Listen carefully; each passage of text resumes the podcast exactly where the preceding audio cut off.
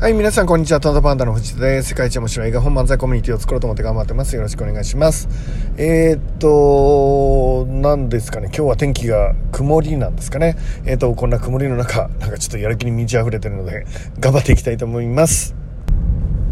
今日はですね、言葉のドッジボールをする相手にどう対応したらいいかというお話をしたいと思います。えっ、と、これは、あの、よくね、僕、あの、普通の人には、まあ、たくさん人に会うと思うんですけど、いろんな人に会ってるとですね、まあ、時々苦手な方がいるんですね。えっと、ちなみに僕は、あの、劇的に感情をむき出して反論してくる人とか、あの、何あの、ガンガン喋ってくる人とか、上げ足を取る人とか、あの、そんなに嫌いでもないんですね。あと、なんだろう、盛る人とか、まあ僕も盛るしね、大概みんな盛るんじゃないですかね。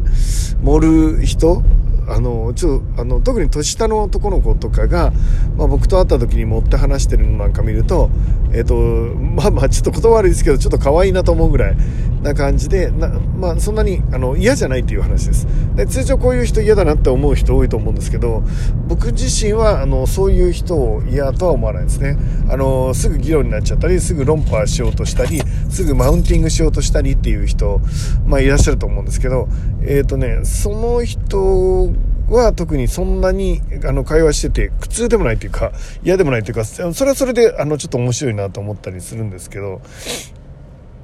一番苦しいのがですね人の話を聞かない人です。こあのこれがなんか、まあ、一応会話しながらですね普通にただ聞いてればいいんだったら、まあ、無視して携帯でもいじりながらその人の話聞いてればいいんですけど、まあ、1対1お茶してて携帯いじってるってなかなかもうホリエモンとかじゃないとなかなかそういうメンタル的にっていうんですかねもう吹っ切れちゃってる人じゃないとなかなか難しいと思うんですけど僕はまだそれができないので一応相手の話を聞いてるんですよね。で、えー、とできたら自分にとっても相手にとっても、えー、といい着地点。あるいはあの会話をお互いが楽しく笑ってお互いが喋ってもう本当にやり取りしてることによって幸せになっていくなんていうね、まあ、ケースもあるかもしれないしまあそれを目指したりなんていうことをするわけですよね。だけどね時々なんですけどあのほとんど相手の話を聞かないで喋り続ける人がいるんですよね。いわゆる自称話が上手っていう人ですね。自分は会話がうまいと思ってる人です。えーと、会話がうまいと思ってる人のあの自称の人たちはですね他の周りからの評価じゃないですよ。自称話がうまいっていう人たちは、えーと、話が途切れないっていうのがうまいと思ってるんだと思うんですよね。でひたすらあのご自分の得意分野とかエッツに入れるような部分をお話しされてる方がいて、まあ、それはそれであのエッツに入ること自体はいいじゃないですか。なのでそこで得意分野の話を聞くっていうのも嫌じゃないですよね、えー、問題はですね間にこう質問を入れたり、まあ、話をさらに加速させようとと思ってあのちょっと自分が話題を振ったりみたいなことをした時に全く反応しない人がいいんですよ。なんだろうな。よくこのあの振りをこの人を無視できてるなみたいな。なんだろうな。例えばなんだろうな。あなんか AKB の話を熱く語ってる男の子がいたとするじゃない？AKB 古いな。じゃあの古古くもないか。すいません。失礼しました。えっ、ー、となんだろうな。ちょっと乃木坂これも古いのかな？ちょっと分かんないな。今の時代ないだろう分かんない。例えば、えー、乃木坂の話をあのすごい熱く話してる人がいてね。まあまあ10分ぐらいその熱い話を聞いた時に、まあ、ちょっと間に入れようと思ってポンって間に入れてああそういえばこの間斎藤飛鳥さんとランチしたんですよね。とか白石麻衣さんとこの間、えっと、撮影でおしゃべりしたんですよね。みたいなことを入れたとするじゃないですか。通常どうですか？えっ、となんだろうな。うん乃木坂の話を一生懸命してる人だったらええ白石麻衣さんと食事されたんですか？斎藤飛鳥さんと会われたんですか？みたいな反応になりますよね。違うのかな？例えばですよあのそういう話そういう話があったわけじゃないですよ。例えばえーと、そうなったらそういうのが普通じゃないですか。でもなんかそういうその最近会うその僕の一番苦手な人はまあ例えば白石麻衣さんと幼なじみなんですよねって言ったらああであの最近の新曲が高校出てみたいに言っちゃ流しちゃうんです。流せるんですか？人間っていうのはその話題で流せますか？もうずっと乃木坂の話をしているからこの人きっと乃木坂が好きなんだろうと思って乃木坂の乃木坂の4番バッターが自分の幼馴染なんですよねっていう話題をしたら「え？幼馴染なんですか?」が正しい反応でしょって そうじゃない人がいるんですよ。えーと、白石麻衣ちゃんは僕の幼馴染なんですよね。っつったら「はあ。でねえっ、ー、と曲のこうこうこういう曲のこういうダンスの」みたいな「そこスルーなの?」みたいな。人に会うんですよ。でつまり、えっ、ー、と、言葉が全くキャッチボールにならない人ですね。完全にドッジボールです。僕はぶつけにかからないのでなんかひたすらぶつけにかかってなんかほら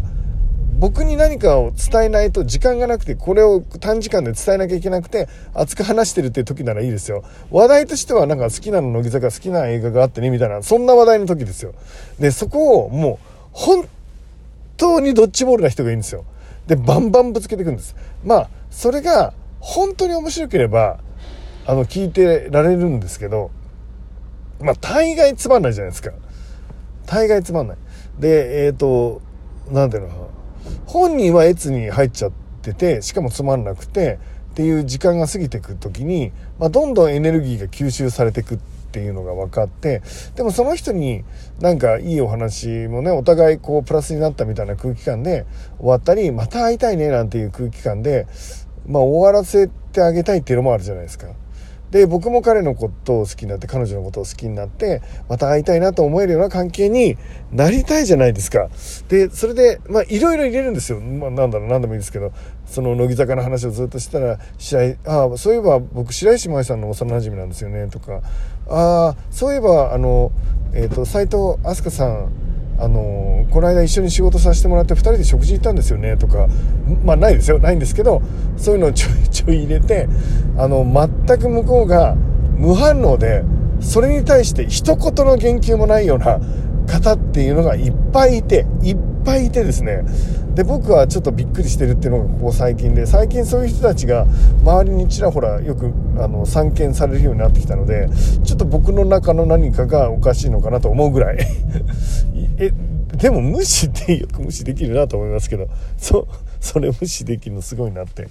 言葉分かってるのかな、まあ、ベラベラ喋ってるから分かってるのかなみたいな。でいう感じなんですけどそういう方にねなんかこう僕は言葉のドッジボールでボンボンボールをぶつけられてもまああの受け取るひたすら受け取るひたすら受け取るを繰り返していくんですけどあの相手に何にも付加価値を与えてられないしあげられないし次回またこの2人で会いたいなっていう空気にもならないし、まあ、いいことないですよね。じゃあどうしたらお互いにこう楽しくてですねっていうあの言葉のドッジボールになっちゃう人と、えー、楽しく会話をもとあのモテるんだろうって考えたんですよね。で今僕が編み出した必殺技がですね言葉のドッジボールしかできない方には言葉のドッジボールが得意な人を1人入れて3人で話すっていう。これがね結構いいんですよ。で、なんつった言葉のドッジボール同士があとですね、ほとんど会話にはなってないんですよね。こっちはなんか映画の話して言ったら、こっちは野球の話してんだけど、二人で笑ってるみたいなケースがあるんですよ。で、それが、で、二人がもう打ち合いをしてるわけ。なんか、ボクシングで言ったらもうほんとガードを二人ともしないで、殴り合いみたいな会話が、僕の目の前で展開されるんですよねでそれがもう本当面白いんですけどでもこれ殴り合いってお互い疲れちゃうんですよねなのでちょっと急止まる瞬間があってそこで僕がちょっと話すっていう。必殺技。えっ、ー、とお互いドッジボールしてお互いぶつけ合ってるだけっていう会話の人をぶつけるっていう技が結構あのお互いのね会話を盛り上げていくのにで今後また楽しくやっていきましょうっていう感じにするのにいいっていうのを編み出しました。皆さんの周りにドッジボールの方いますか？えっと僕は結構いてですねなんか最近はそのことについてちょっと反省してますけどね、えー、自分もそうならないように相手の、えーと、カットインしてくれてまで言いたいことっていうのは一応こう掴もうかなと思って努力していこうと思います。えー、ということで、えーと、今日は、えー、曇りでねだいぶあの厳しい、え天気寒いしあのー、天気悪いし、みたいな感じだと思うんですけど、まあ僕ね、曇りの日はいいんですよ。心が落ち着くっていうか、優しい気持ちになる感じがするんですよね。なので絶対ね、今日はいいことありますんで、楽しくやっていきましょうそれでは皆さん、いってらっしゃい